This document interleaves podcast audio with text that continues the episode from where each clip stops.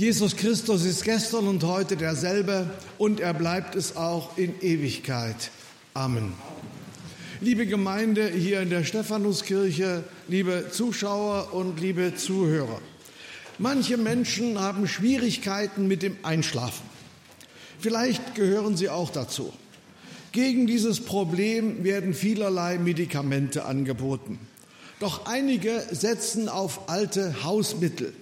Und dazu gehört das berühmte Schäfchenzählen. Eins, zwei, drei und so weiter.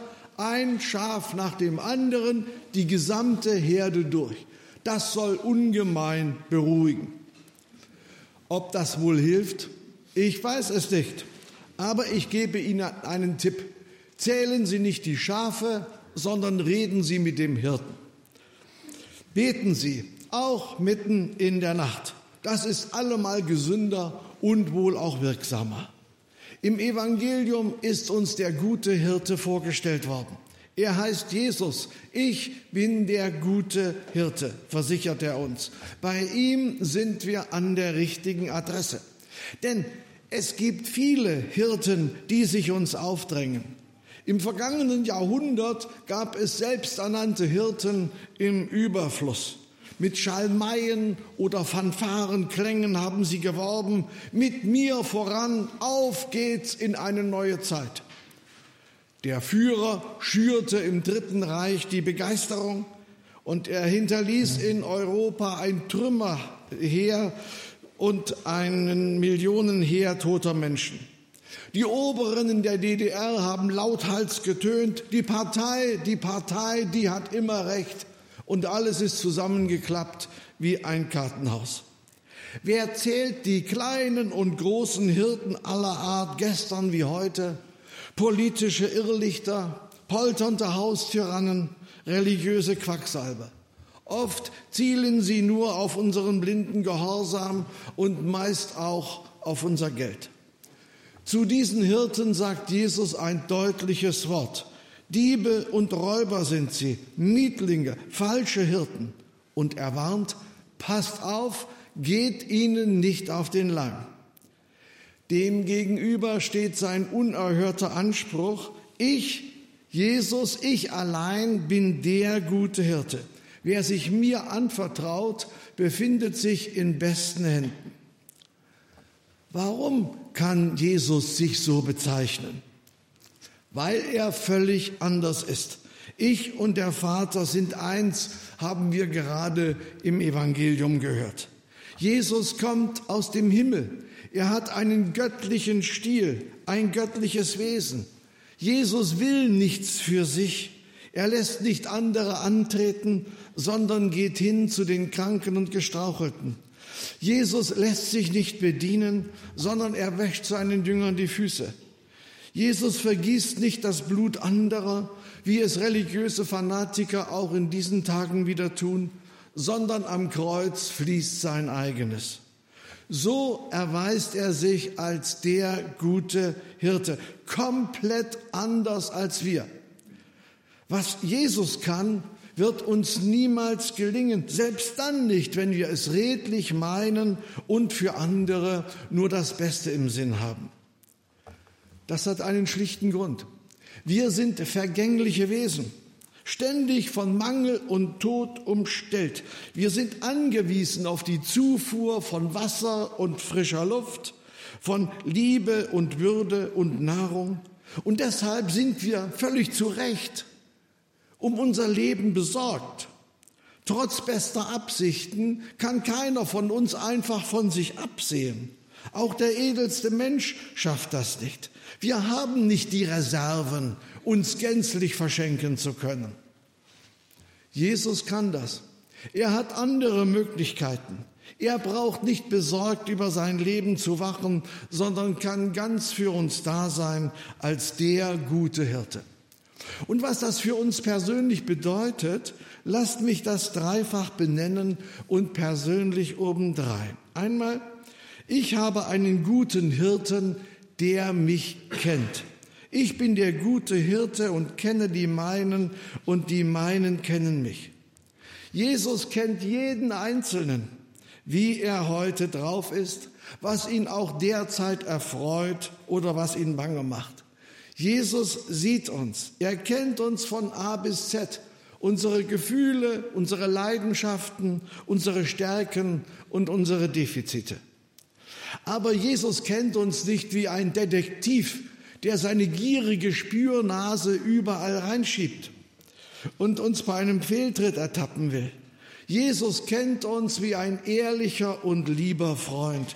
Ihm ist an uns gelegen. Er hat an dir und mir einen Narren gefressen. So gern hat er uns.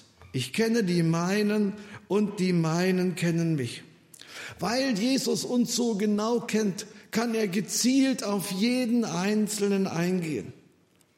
Da haben wir uns mit jemandem zerstritten. Kommt ja vor. Aber da fällt uns Jesus ein und wir strecken unsere Hand zur Versöhnung aus. Wir sind in einer Klassenarbeit oder in einer ähnlichen Aufgabe gefordert. Leider fällt uns nichts Rechtes ein. Die Nerven flattern.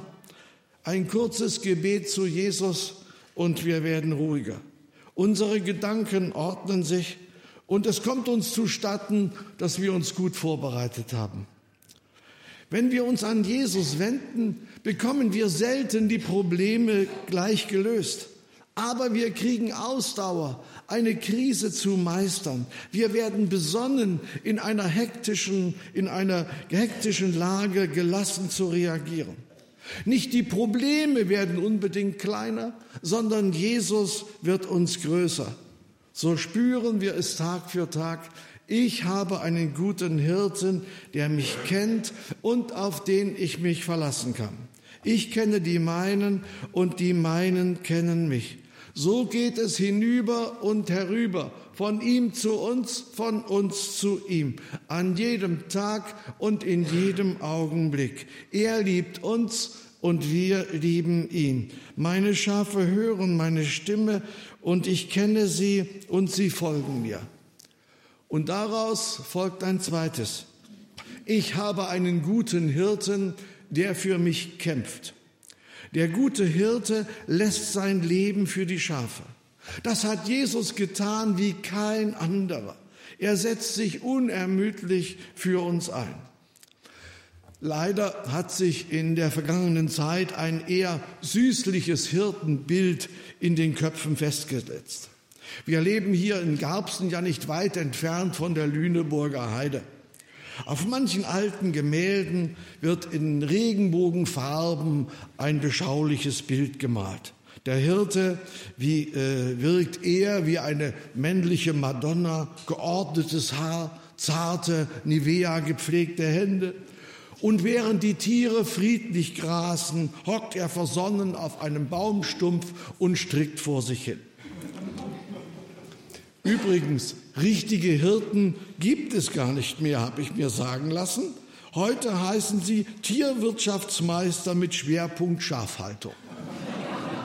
Nun stellen Sie sich unser Evangelium, stellen Sie sich den 23. Psalm in hirtengerechter Sprache vor. Nun, Hirte heute und erst recht damals im Heiligen Land, das war ein hartes Brot. Während der niederschlagarmen Sommerzeit müssen die Tiere dorthin getrieben werden, wo es noch ein bisschen Weide gibt. Kranke Tiere brauchen Pflege. Und der Hirte muss aufpassen, dass seine Schafe keine Pflanzen fressen, die ihnen schaden. Und gefährlich war das obendrein.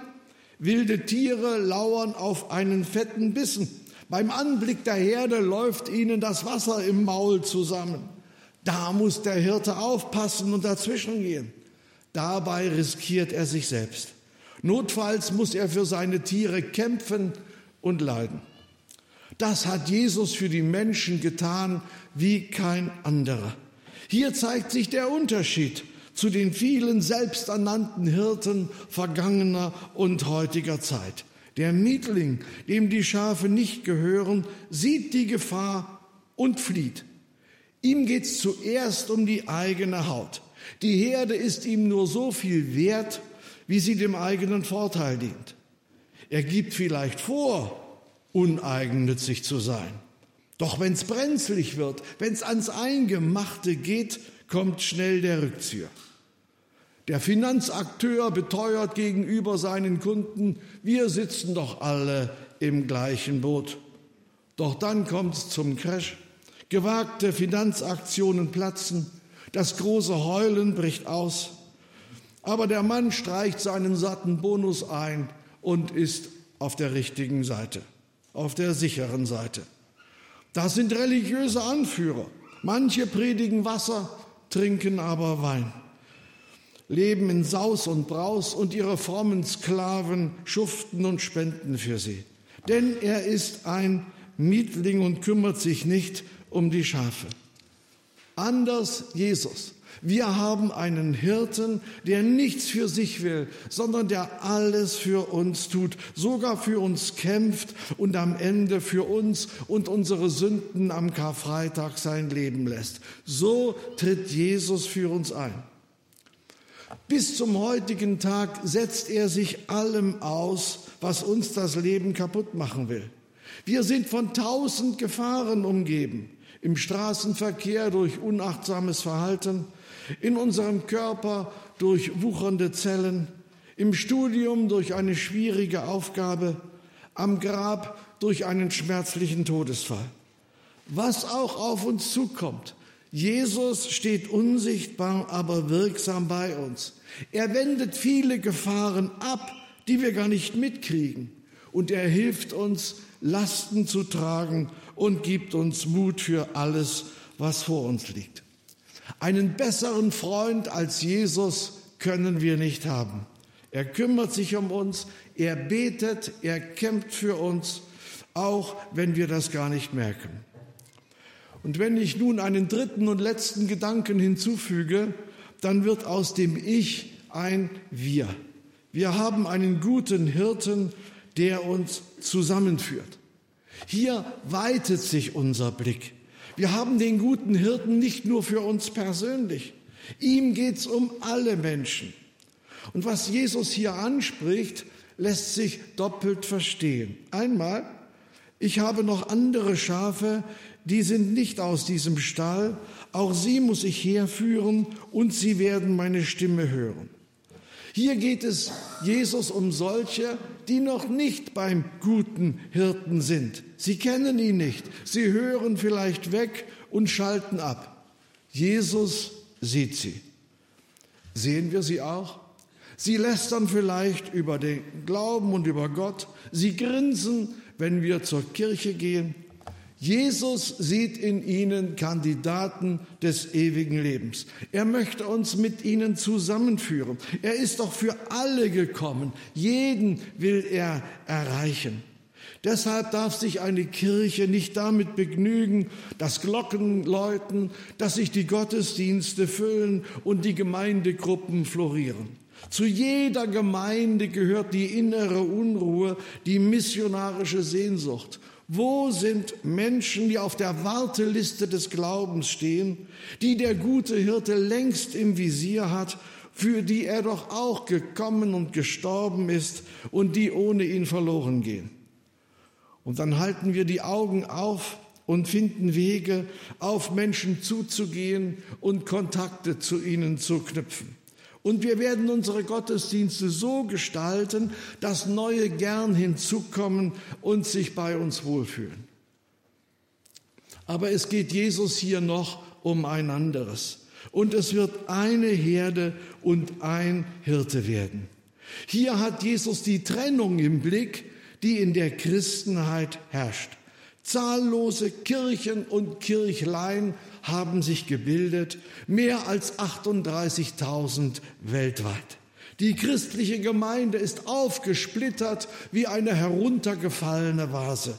Sie bildet ein Bild der Zerrissenheit. Dass wir es klar sehen. Die Christenheit lebt heute gegen den Willen ihres Herrn, eine Herde unter dem guten Hirten zu sein. Deshalb können wir als Christen nur von dem Wunsch beseelt sein, wir wollen zusammengehören. Sicherlich können wir die Unterschiede, die sich herausgebildet haben, nicht einfach verwischen in Lehrfragen, in Organisation und Gottesdienstformen. Das lässt sich ja von heute auf morgen nicht einfach ausradieren. Doch was uns verbindet, ist allemal größer als das, was uns trennt. Lasst uns deshalb viel gemeinsam tun als Christen und in der Öffentlichkeit so geschlossen auftreten, wie das nur möglich ist. Eine Christenheit als zerstrittener Haufe gewinnt heute keinen Blumentopf. Jesus spricht mit Nachdruck vom Einssein der Gemeinde und Paulus tut's Jahrzehnte später ebenso. Da gehen wir auf der Spur des guten Hirten, wenn wir Wege zueinander suchen und gehen, wo das möglich ist. Wir haben einen guten Hirten, der uns zusammenführt. Ich, Jesus, bin der gute Hirte. Wie haben unsere Konfirmanden kürzlich im Unterricht den 23. Psalm übertragen? Ein Satz daraus, er bringt mich in mein Glück. So ist's. Wohl uns, wenn wir uns Jesus anvertrauen.